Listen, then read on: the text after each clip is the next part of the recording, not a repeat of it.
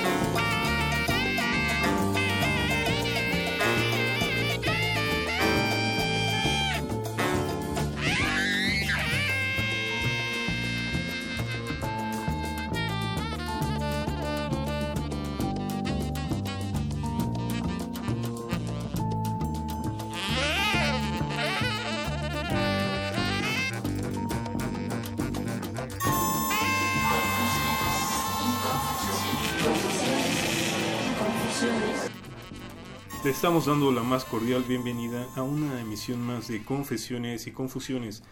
La tarde de hoy disfrutando de este último sábado del año 2016 y abriéndonos eh, el paso para el siguiente año que nos espera el 2017. El programa del día de hoy estará a cargo del Departamento de Salud Ambiental. Como jefe del departamento de, de esta área está el doctor Juan Mancilla Castillo, médico veterinario zootecnista, y en compañía de sus invitados nos harán pasar una tarde muy agradable y, por qué no decirlo, una deliciosa y auditiva para la noche de hoy, la, cena que muchos acostumbramos el último día del año. Eh, la tarde de hoy estará acompañándolo la química en alimentos Ana Berenice de la Barrera Avilés y la doctora Yolanda García González. Eh, la doctora Yolanda García González es eh, integrante del Centro de Enseñanza para Extranjeros y ella nos trae una visión de lo que es la historia de la comida en las fiestas de fin de año. Les recordamos, este programa de hoy es grabado, pero no por ello deja de tener un gran interés e importancia para todos nosotros. Vamos disfrutando del tema del día de hoy y los invito para que estén en contacto con nosotros eh, vía correo electrónico en confesiones.unam.mx o si lo prefieren en la página del Facebook en Confesiones y Confusiones. También les recordamos que tenemos el Twitter en confesiones-ru. Le cedemos los micrófonos al doctor Juan Mancilla Castillo quien nos eh, irá acompañando en esta deliciosa tarde de confesiones y confusiones. En un momento, continuamos.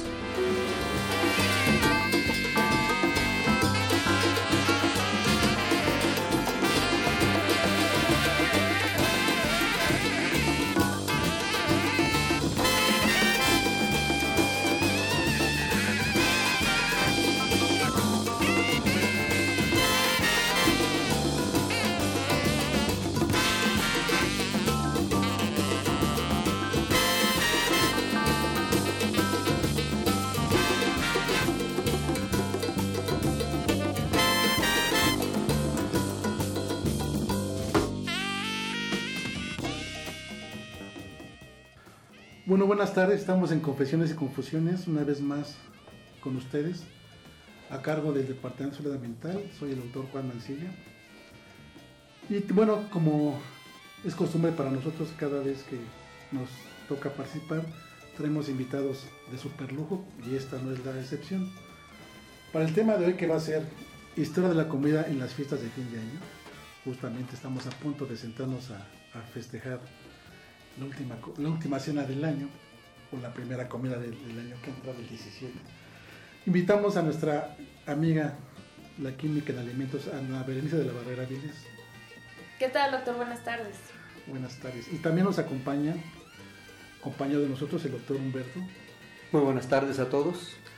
Y ahora sí, nuestra invitadísima de lujo es la doctora Yolanda García González. González, así es. Ella viene del Centro de Enseñanza para Extranjeros, que este centro está también en UNAM. ¿Y qué hacemos ahí, doctora?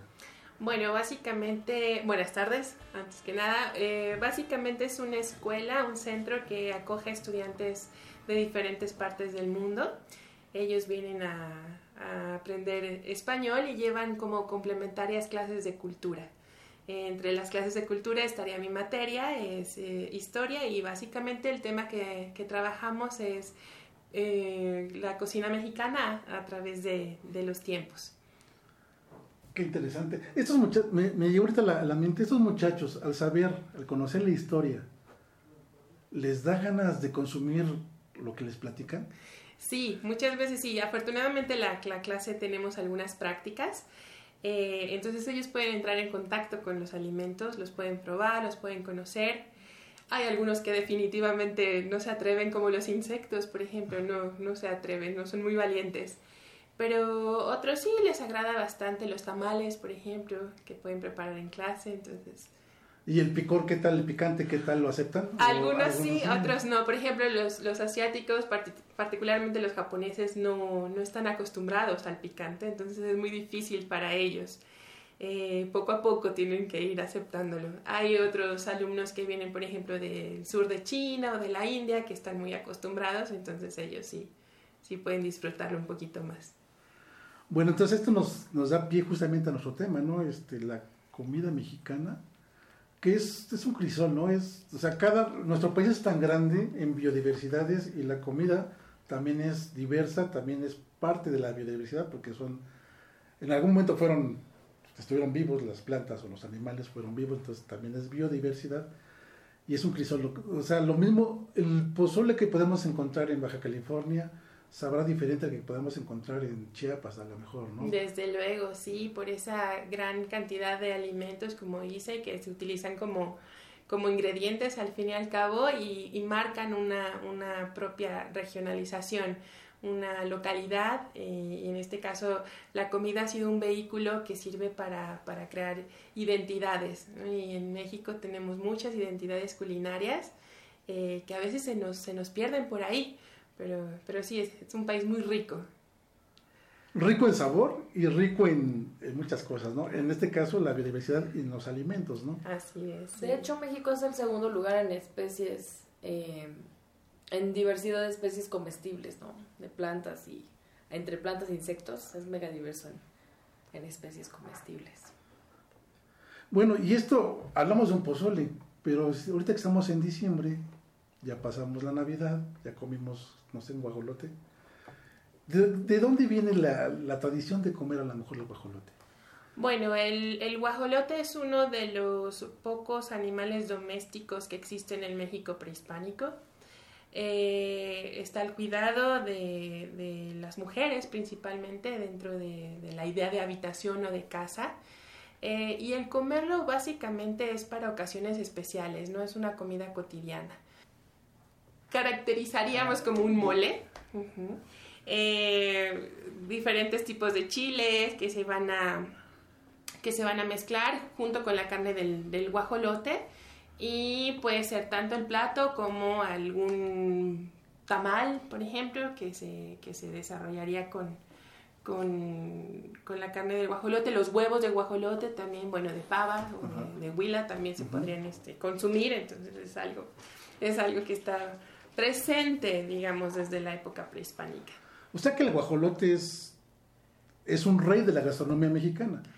Pues sí, básicamente. Y es el eh, anfitrión principal en las fiestas mexicanas. Sí, en las fiestas mexicanas y eh, eh, europeas. Se coronó básicamente en Europa. En Europa le dan mucho prestigio. En Europa se solía consumir el- la carne de pavo real. Eh, era un animal de cacería eh, para los reyes, una, una diversión y que podría llegar a consumirse muy, muy magra, muy, muy eh, dura. Y al conocerse el guajolote, yo les digo a mis alumnos, el, el hermano pobre del pavo real, eh, pero en mucho mejor sabor y mucha mejor calidad de carne. Entonces por eso se, se adapta muy bien, tanto en las cortes españolas, pero también forma parte de la, de la corte inglesa. Por ejemplo, Enrique VIII lo comía. Eh, Carlos IX de Francia también lo incluye en su, en su banquete de bodas, por ejemplo. Entonces le va dando mucho peso al, al- al pavo dentro de, de la culinaria europea y de esa forma regresa un poquito hacia, hacia América. ¿no? Lo encontraríamos también en esta famosa cena que acaba de pasar un poquito para los estadounidenses del Día de Acción de Gracias, o Thanksgiving, que es, que es la carne principal que se va a consumir y que marca también la eh, importancia de este alimento en las culturas de nativos eh, americanos. Bueno, y además, nutrimentalmente hablando, pues creo que ya después de estas posadas y de estos excesos de calorías, creo que nos vendría muy bien consumir carne de ave eh, por encima de cualquier otro tipo de, carne, porque esta es la que tiene menor cantidad de, grasas saturadas. Y bueno, ahorita estamos en la época en la que esas palabras como que no nos interesan tanto, porque ya viene el arrepentimiento en enero, sin embargo, bueno, nutrimentalmente hablando es una buena opción justo por lo que comentaba la doctora Yolanda, es eh, una buena fuente de proteína, pero además no tiene tanta grasa saturada. Pues sí, lástima Que estamos, estamos en la última cena del año. Lo supimos hasta ahora. Ojalá y lo, lo tengamos en cuenta para el próximo año, ¿no? Del año.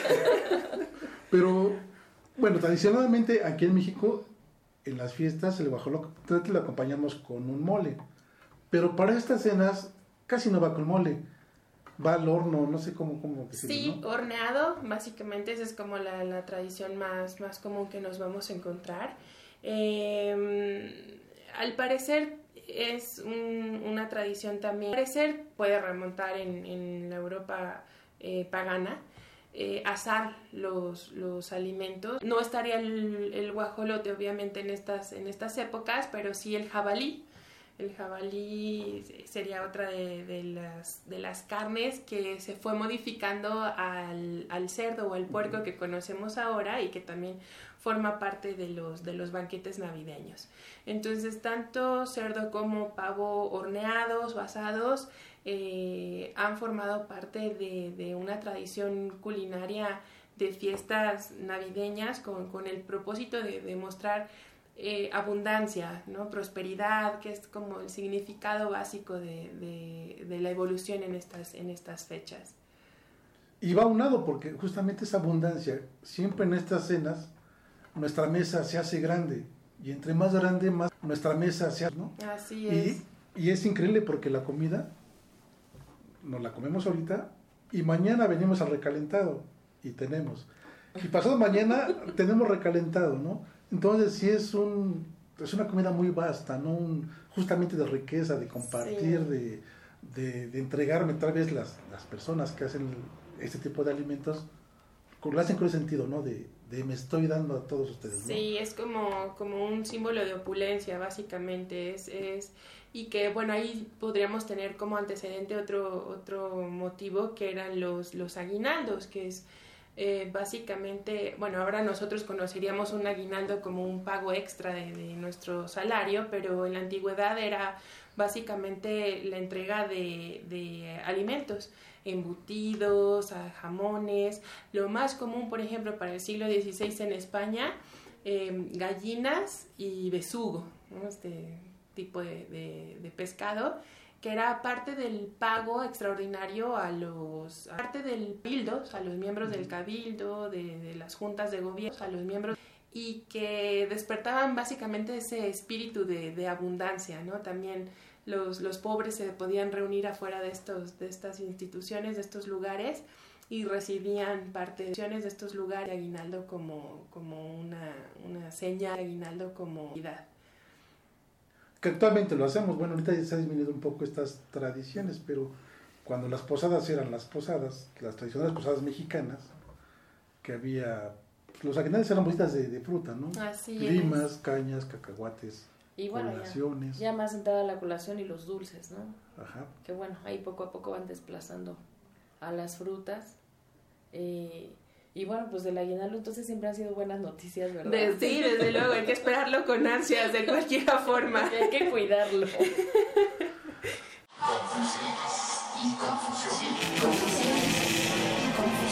Les agradecemos que nos sigan acompañando en este interesante tema de la tarde de hoy. En Confesiones y Confusiones vamos a ir a una breve pausa y regresamos con nuestro tema del día de hoy, historia de la comida en las fiestas del fin de año. Regresamos. En un momento, continuamos.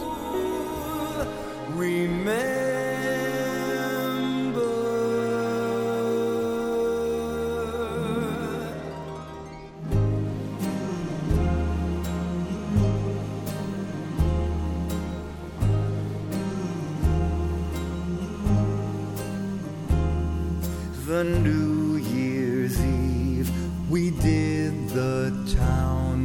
The day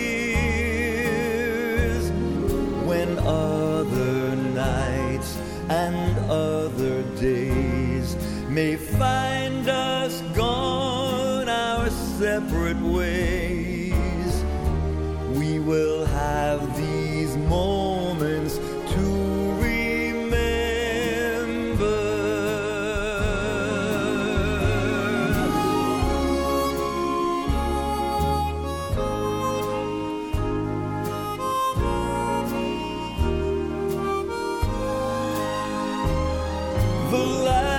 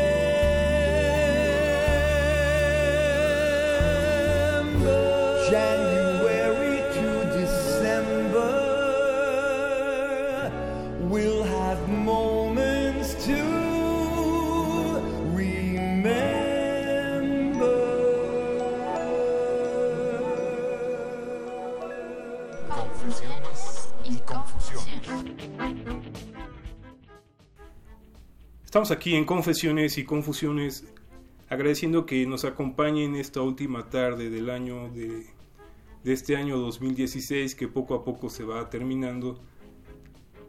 Y les eh, invitamos para que nos escuchen y disfruten desde este momento lo que podemos ir degustando. Imaginemos, cerremos los ojos y pensemos en todo esto que nos están platicando, estos deliciosos platillos de nuestra tradicional comida mexicana que, que es muy grande, que tiene muchos recursos como ya nos lo están platicando. Y les recordamos cualquier comentario que nos quieran hacer, estamos en Confesiones y Confusiones en el Facebook o al correo electrónico confesiones.unam.mx. Eh, seguimos con este interesante tema de la historia de la comida de las fiestas de fin de año.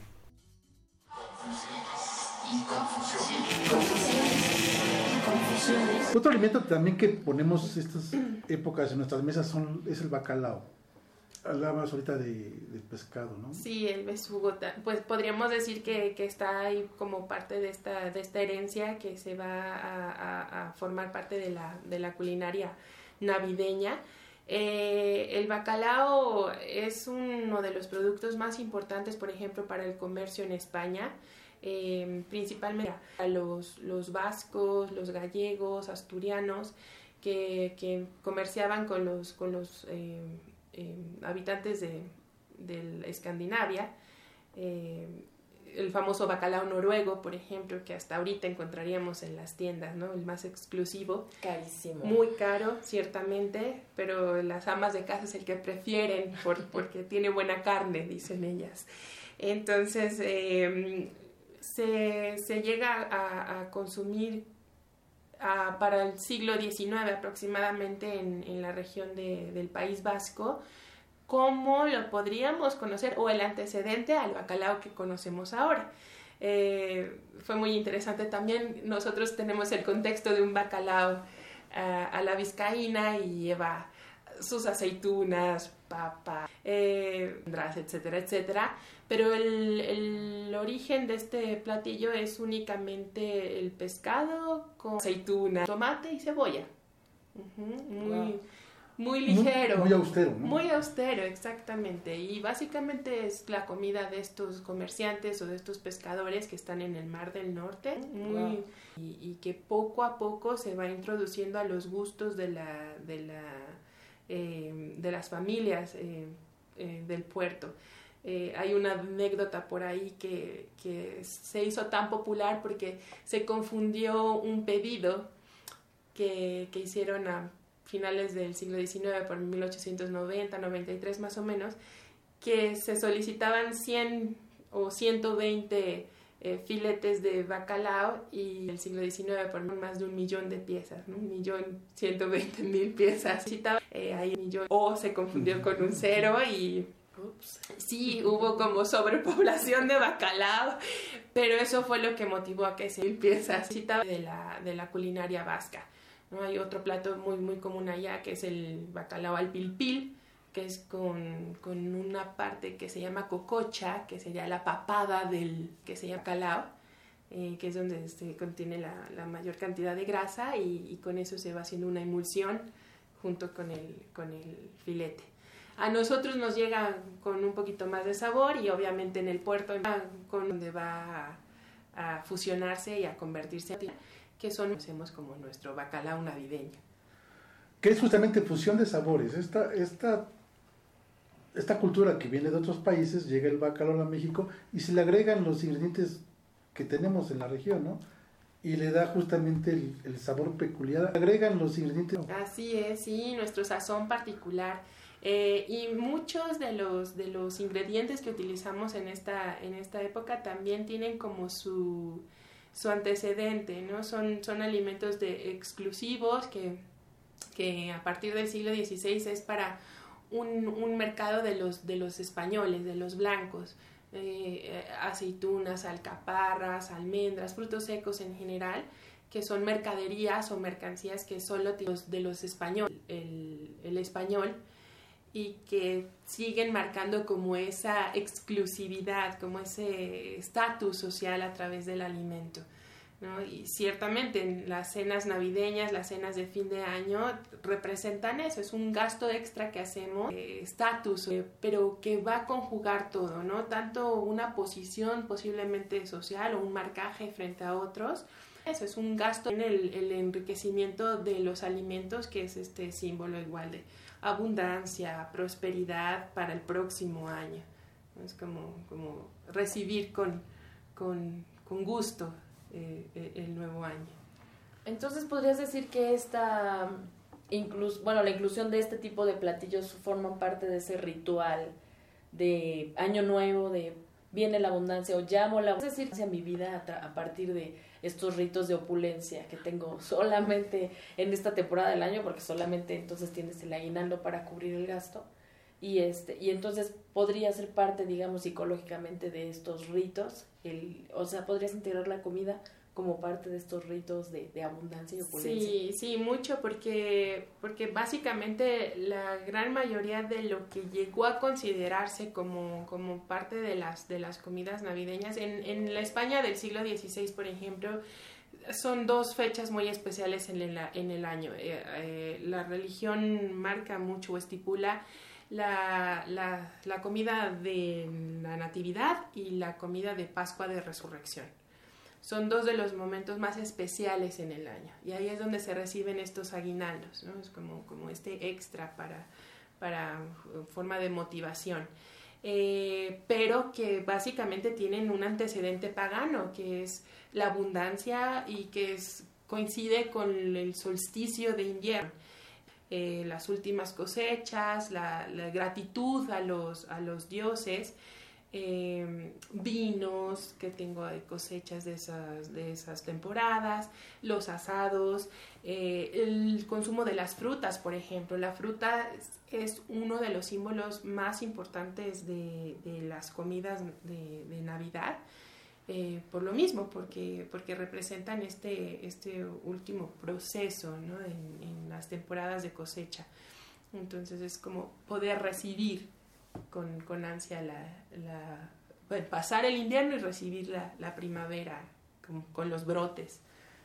Y a ellas las vemos eh, presentes en el famoso pastel de Navidad, el fruit cake. El ¿verdad? fruit cake, exactamente. Los pasteles que se vuelven muy, muy, muy famosos también eh, desde, desde la época moderna, siglo XVI, XVII, pero aumenta mucho su, su consumo hacia el siglo XIX el fruitcake, estaría un stollen eh, alemán, eh, el panettone italiano, el, hay un pudding también inglés. Eh, todos ellos incorporan diferentes frutas, frutas eh, azucaradas, en conserva, frutos secos y es básicamente eh, esta, esta honor de poder tener los, los alimentos de, de, de prosperidad. ¿no? Suelen ser regalados más que nada y, y es como este símbolo de, de, buena fortuna. Aquí en México se regalan ates o jaleas, ¿no? O sea, con ese sentido. También sí lo encontraríamos y que básicamente es una de, de que nos va a llegar igual eh, a, a, partir del siglo XVI, XVII, tendríamos ya esta, esta fabricación de los, de los ates o jaleas o eh, cajetas. Cajetas era un, uno de los nombres que llevaba porque se guardaban en las cajitas de madera.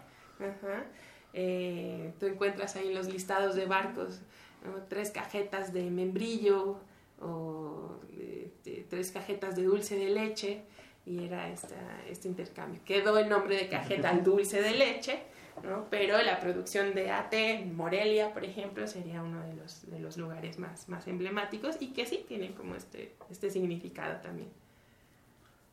Ay, no, ya se me está antojando todo. ¿Cómo vamos a llegar al, al Día de Reyes con, con esta, esta intermedio de, del año nuevo? Pues los reyes también son signo de opulencia, ¿no? Ojalá nos traigan muchos obsequios. Ya, con que no olvide la rosca. Exacto. Para cerrar con broche de oro, la rosca. bueno, y también en estas épocas acostumbramos aquí el ponche. Sí, eh, el ponche sería una de las bebidas más tradicionales. Uh, de hecho es muy característico, igual es una fusión a través del tiempo. Eh, eh, el ponche podríamos decir que es una bebida inglesa, eh, pero no lleva las frutas que nosotros utilizamos, ¿no? es decir, ciruela pasa, tamarindo, tejocotes, guayaba, en fin. Eh, podríamos decir que ahí se puede ligar un poquito a estas fiestas tradicionales del puerto de Veracruz, de la famosa rama, eh, que son una especie también de aguinaldos que van de, de, del 16 de diciembre, se pueden extender hasta el 2 de febrero y es, es ir a pedir a las casas llevando una rama, cargando una cancioncita también muy, muy particular. Eh, y en cada casa se les da un obsequio, ya sean frutas, alguna, algún tamal, por ejemplo, y una porción de ponche.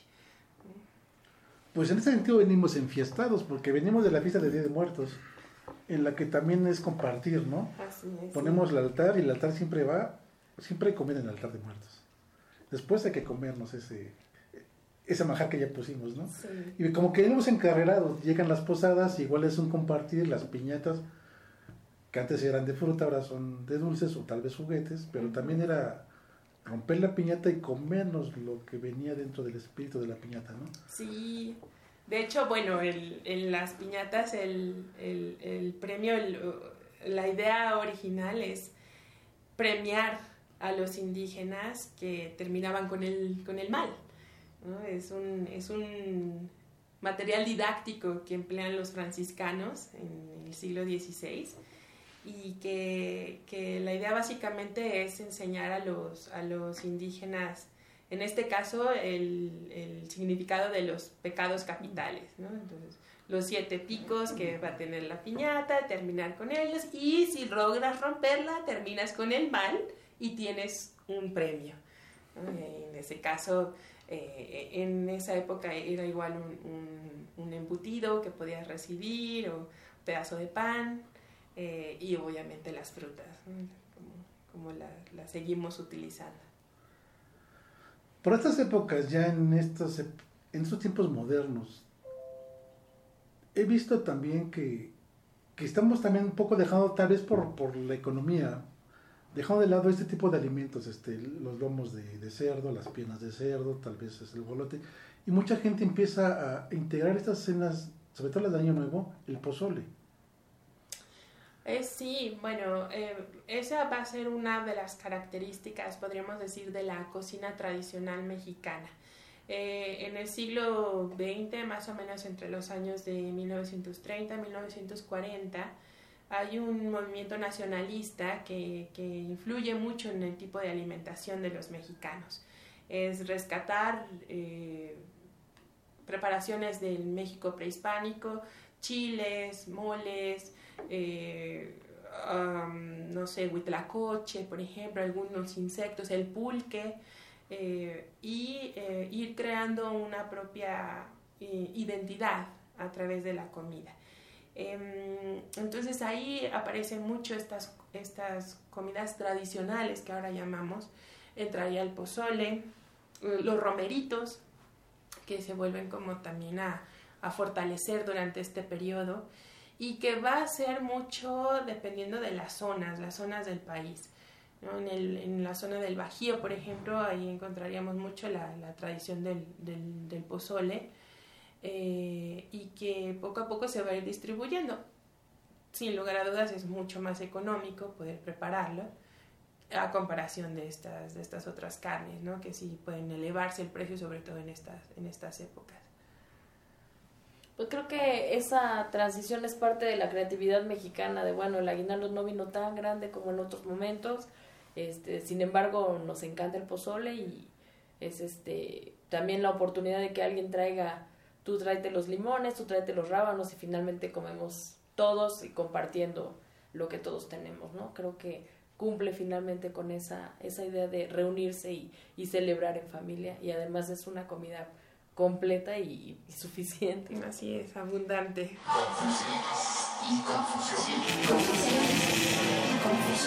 En un momento, continuamos. We got it together, didn't we? We've definitely got our thing together,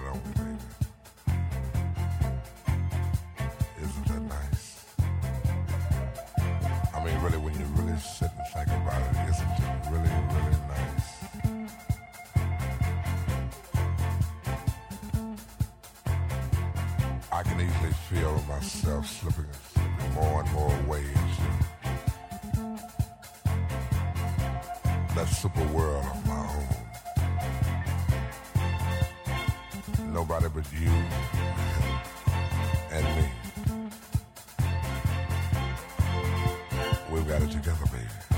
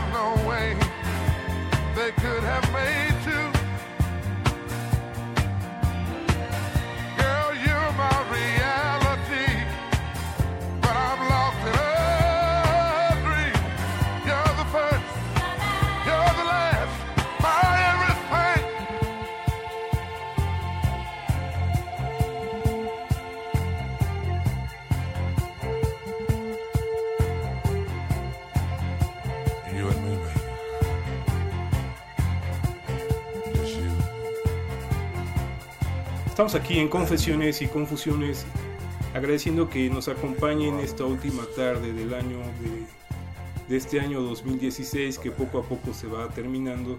Eh, seguimos con este interesante tema de la historia de la comida de las fiestas de fin de año.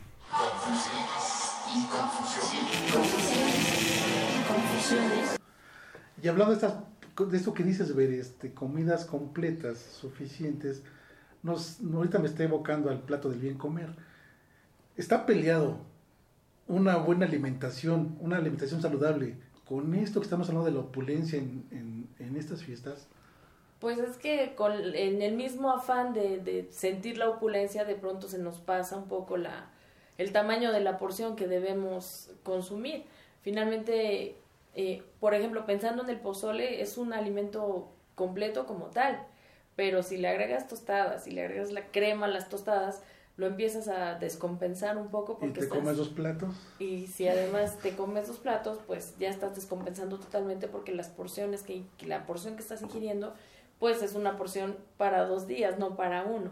Entonces creo que una de las principales eh, causas de- del incremento de peso en estos días, por un lado, es la ingesta de bebidas alcohólicas que nos traen calorías vacías porque solamente nos da energía y no nos da fibra, vitaminas ni otro tipo de micronutrientes que pudieran ser valiosos para el organismo y por otro lado pues que a donde vamos pues aceptamos que nos inviten a comer, a almorzar, a desayunar, a cenar, a merendar y entonces hacemos 7, 8, 10 comidas al día.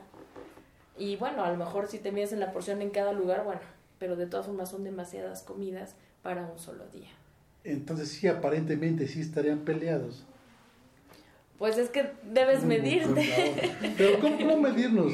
En estas épocas, si es justamente lo que estamos diciendo, es queremos la opulencia, queremos compartir, queremos muchas cosas. Comparte en un momento del día.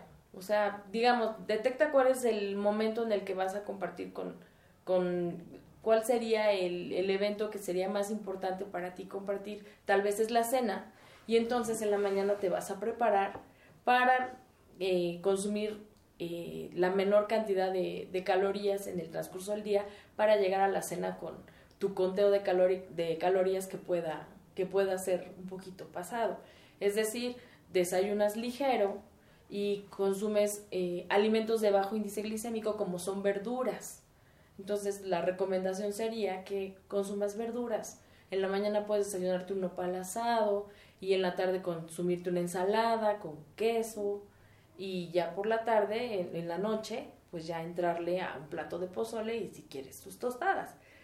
Pero en la mañana y en, en el transcurso del día hiciste un, una ingesta baja. Y bueno, también la recomendación sería que no, no consumieras bebidas alcohólicas. Y bueno, es que quién se resiste a los postres. Entonces también buscar que las porciones de los postres sean pequeñas y de preferencia que sean más eh, con carbohidratos eh, simples como las frutas en lugar de las harinas. Pero bueno, pues te digo, finalmente, ¿quién se resiste ya a estas alturas? Ya estamos como muy... es muy tarde para las recomendaciones. Pero entonces vamos a tratar de, de mantenernos en, en, nuestro peso en la medida de lo posible. Otra cosa que puedes hacer es, pues, incrementar la actividad física. Ahorita que estás descansando, pues, sal a caminar. Igual puedes compartir caminando con tu familia, jugando con los primos, con los sobrinos, con tus hermanos. Y de esa manera, bueno, estás gastando también toda esa energía que está ingresando a tu cuerpo. Pues se antoja difícil este, porque me gusta comer, ¿no? Y además, este, creo que, no sé, la doctora Yolanda García nos, nos, nos podrá orientar en esto. La comida mexicana es un arte, es un arte porque se elabora, es un arte porque huele rico, claro. y es un arte porque al final un plato terminado es grato a la vista. Y a veces nos daría pena comernos, no sé, un, un retrato a lo mejor, este, no sé, pero pues siempre un, una buena pierna de, de, cerdo, este, bien doradita, con sus naranjitas, rodajas de naranja. Sí, sí, sí. O sea, pues siempre nos, nos invita a pruébame, ¿no? Así es. Sí, básicamente, pues también es un movimiento que se, que se vive en la culinaria, ¿no? En el, en el siglo XIX, que es mostrar al alimento eh, como también un símbolo de estatus social. Eh, la estética del alimento, que empieza con la gastronomía básicamente y es presentar de una manera muy bien compuesta eh, los, los, platillos que van a formar parte de un buffet. ¿no? Entonces poder ver en qué grupo social te encuentras a través de los diferentes platillos que están mostrados. ¿no? Entonces sí, el, la, la comida también va a entrar mucho por los ojos ¿Y esto es en todas las culturas o es...? Eh, pues básicamente empieza en Francia, en Francia es como la tendencia y, bueno, en el siglo XIX México está eh, siguiendo los pies muy de cerca ¿no? a, las, a las culturas europeas, principalmente a la francesa, entonces es algo que se va a llegar a imitar aquí también, eh, estaría ya todo este protocolo en las mesas, adornarlas, cristalerías, mantelerías, el servicio, arreglos florales y eh, obviamente el montaje de, las, de los platos y postres que, que se iban a degustar. Aparece el bufetero, por ejemplo, ¿no? que algunos en sus casas tendrán todavía y, y que es donde se muestra eh, la comida antes de, antes de ser consumida. Y bueno, no solo eso, también la, la cuestión de la cuestión social que involucra, ¿no? De esta receta tu abuelita siempre la hacía y ahora la estamos haciendo nosotros para que tú aprendas. Y, y con el ingrediente secreto, ¿no? Exactamente, el ingrediente secreto y, y, la acción secreta, porque a veces es un movimiento que no está escrito en el recetario que hace que el dorado sea más efectivo o se agrega algún justamente algún uh, ingrediente secreto como comentas para ayudar a que se la, la fruta o la propia superficie brille mucho más pero también esa parte de, de integrarte a la familia creo que es muy importante y bueno, de conocer la propia historia de, de los platillos familiares. Sí, así pues básicamente eh, mi amor por el estudio de la historia de los alimentos viene de estas fechas, de, de, las, las, comidas en casa, eh, que se juntaban mi madre y, sus hermanas y preparar desde el bacalao, romeritos, la pierna adobada, eh, en salsa barbacoa, etcétera, etcétera. Es, es, es, es, como esa reunión, tal cual dices, ¿verdad? de, de familia, un, un, evento social, sociocultural, ¿no? que se va a ver a través de... Tendremos una rica recompensa al final, desde luego. Esto me lleva... Es un ritual hacer ese tipo de, de, de escenas. Ahorita nos toca porque estamos en las fechas, pero igual cuando alguien se casa también hacia allá van a encarar estas, estos, estos banquetes, ¿no? Así como los preparan, también los utensilios donde se elaboran aportan, aportan sabor, aportan vista, aportan vista, aportan, pues no sé, historia o tal vez nostalgia sí. o no sé, ¿no? Hablamos de las ollas de barro, este, los molcajetes, algunas salsa en molcajete, claro. ¿no? o, o, o, los maíces este, tornados en metate, ¿no?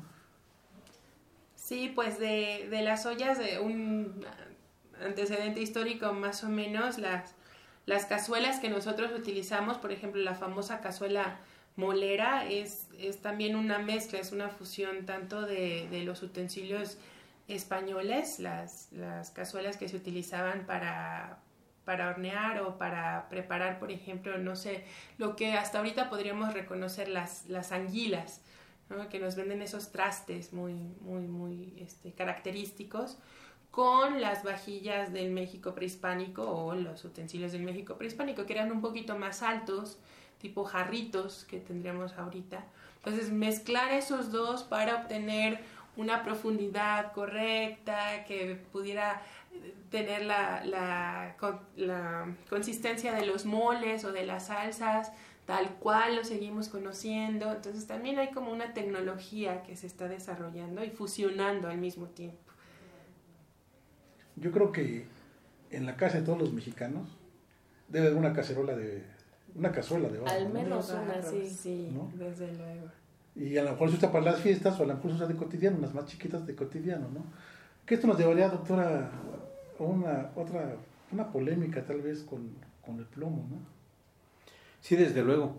No tenemos que dejar de perder de vista, pues, que eh, particularmente el barro mexicano ha sido identificado con, como que tiene una alta cantidad de plomo y al alcanzar ciertas temperaturas altas en el proceso de, elaboración o de cocción de los alimentos, se libera ese plomo, el cual queda en el alimento y posteriormente al ingerirse en el ser humano se deposita generalmente en el, en el sistema nervioso que produce algún daño a la salud de las personas que consumen el alimento. Al ingerirse en el ser que lo importante es eh, con el sistema nervioso. Eh, finalmente, que se han hecho controles que consumen el alimento, que los eh, barros que existen en importante menor cantidad de plomo, seguramente las instancias federales han hecho las revisiones eh, del caso para garantizarlo. Existen en también sabemos pues que de alguna forma ya no es tan extendido pues el uso de estos eh, tipo de utensilios desafortunado para garantizar para el sabor final que es tan exquisito como lo comentabas en un principio. Por ejemplo y lo, lo platicábamos en algún momento no los famosos esquites eso y los moles y tanto alimento tan exquisito que tan exquisito como lo creo que sí la situación desde el punto de vista de riesgo a la salud platicábamos en algún momento considerar ese tipo de situaciones no creo que también por otro lado no hay que perder de vista los procesos de descongelamiento de algunos de los alimentos que a veces no los realizamos con el cuidado. Creo que también a veces pensamos que meterlos o sacar de ambiente es lo conveniente, cuando lo recomendable es dejarlos en el cuidado congelador, al refrigerador para que vaya bajando, meterlos, se vaya eh, se vaya reduciendo el proceso rápido de, putrefacción que se sucede en todos los alimentos, ¿no? Y finalmente yo diría algo re- retomando lo que muy bien ha señalado el proceso, la- esta situación respecto a lo píparo, lo, lo, eh, impresionantemente diverso de los alimentos que tenemos en, en nuestra comida. Creo que sí es conveniente que a lo mejor para el próximo año, ¿verdad? Ya ahorita ya hemos pecado suficientemente rico y creo que sí hay que considerar siempre eso, ¿no? Que cuando tengamos una diversidad, una opulencia en el ahorita ya hemos, a lo mejor sí lo más conveniente es consumirlo poquito del- de, ese gran buffet, hacerlo lo menos posible y sí compensar Cenas de fin de año. con el movimiento, con el ejercicio, ¿no? Que creo que en estas fechas se da a veces la oportunidad. Un bailecito, por por ejemplo, lo que dices, un bailecito. o- Por ejemplo, o puede ser un salir bailecito, a desde caminar. luego, ¿no? Salir a caminar o si pones, te pones a aventar cohetes, pues corres también, ¿no? Detrás. Pero bueno, también nos perjudica, ¿no? El- los- pues, la pólvora, bueno. Mejor no nos metamos con los. con Mejor vamos a bailar. Mejor bailemos. Pues bien, estamos casi al final de este programa. Pues bien, estamos. Al final. Bueno, pues eh, creo que eh, recuperar, bueno, el mantener nuestra identidad eh, familiar y como mexicanos, eh, procuremos retomar esas recetas de, bueno, el mantener familia para, pues para tener justo esta oportunidad sociocultural de platicar con nuestros ancestros cercanos, con nuestros padres, con nuestros abuelos, de pasar un tiempo en familia que creo que es una de las cosas más importantes que celebrar para, para un nuevo año. Más allá de, de- de prepararse para los propósitos personales, pues que sea parte de estos propósitos, tener una mejor convivencia y bueno, pues ya vendrá la oportunidad de, de preparar una, una dieta adecuada para recuperarnos de, de estos, de estas fiestas, pero bueno, también este, mientras podamos mantenerlas, eh, el consumo de alimentos con moderación e incrementar nuestra actividad física, que también pudiera ser uno de nuestros propósitos de, de año nuevo para el 2017, pues vamos, vamos, este, vamos aprovechando este momento en familia y bueno, la oportunidad de, de retomar nuevos ciclos, de probar oportunidades nuevas, de probar nuevas recetas, de pasar más tiempo con nuestra gente, creo que nos va, nos va a fortalecer. Gracias, Berenice de la Barrera Vilés. Es un placer contar contigo siempre. Ay, gracias doctor, me encanta venir a sus programas. Gracias por invitarme. Doctora Yolanda García González, algo que nos pudiera. Pues tal vez recordar un poquito lo que hacían los, los árabes, la culinaria árabe eh, andaluza, de comer de todo en de cantidades, eh, una comida equilibrada, respetar nuestro cuerpo, eh, que nuestra sangre no llegue sucia al corazón, pero no privarnos de nada, ¿no? tener, tener el placer de disfrutar la comida. Muchas gracias, doctora. Quedamos este, impresionados por la corta plática que tuvimos. Ojalá y pudiéramos extendernos en otra ocasión. Gracias, claro que sí, con muchísimo gusto. Muchas gracias. Doctor Humberto Vargas, algo para cerrar. Pues a, a manera, sí, seguramente va a parecer reiterativo, pero creo que sí lo más conveniente, como lo hemos señalado, es disfrutar eh, de mucho, pero poquito, y aumentarle la actividad física, que creo que es lo que nos podría, nos podrá seguramente compensar para que la medida no suba más de lo que debiera subir. Bueno, yo soy el doctor Juan Mancilla. Pues amigos, no les queda más que ya les pusimos aquí una serie de oportunidades, opciones, un poquito de historia para que oportunidades, opciones, en nuestras, nuestras mesas, más, conocimiento, más sobre lo que nos vamos a, comer. Y bueno, un saludo a todas aquellas personas que nos elaboraron la cena de, Año Nuevo. Un aplauso y ojalá todos tengan un una buena velada. ¡Feliz 2017! Felicidades. Una deliciosa tarde nos hemos pasado el día de hoy en estos eh, deliciosos sabores que saben a nuestra tierra. Les agradecemos de antemano que nos hayan acompañado durante todo el año aquí en Confesiones y Confusiones y los invitamos para que lo sigan haciendo el año que entra, este 2017, donde seguiremos eh, tocando diversos temas, pero todos ellos relacionados los estilos de vida saludables y con todas estas ideas para conservar un estado óptimo de salud. Le estamos mandando un saludo a todo nuestro equipo de trabajo de confesiones y confusiones, empezando por el licenciado Cuauhtémoc Solís Torres, el doctor Francisco Javier Estrafón Salazar, el doctor Guillermo Carballido Cruz, la psicóloga Gisela Itzel Hernández Fernández, un saludo muy especial a la licenciada Fernanda Martínez Rodríguez y a todos aquellos que durante todo el año nos han acompañado y han hecho posible que exista confesiones y confusiones. También les mandamos un saludo a todos los integrantes de Radio UNAM, quienes gracias a ellos podemos estar aquí con ustedes y nos puedan escuchar. Un especial saludo a Crescencio Suárez Blancas en los controles técnicos, a don Jesús Ruiz Montaño, que siempre está sábado a sábado ahí acompañándonos, y a todos los demás que conforman el equipo de Radio UNAM. Un abrazo muy fuerte a todos ustedes, queridos Radio Escuchas, y los invitamos para que continúen con nosotros. Les recordamos rápidamente Confesiones y Confusiones en el Facebook, arroba confesiones-ru en Twitter o en nuestro correo electrónico confesiones arroba unam.mx. Se despide de ustedes Alfredo Pineda Sánchez. Hasta la próxima de Confesiones y Confusiones. Un muy buen feliz fin de año y un excelente inicio de el año 2017. Hasta la próxima.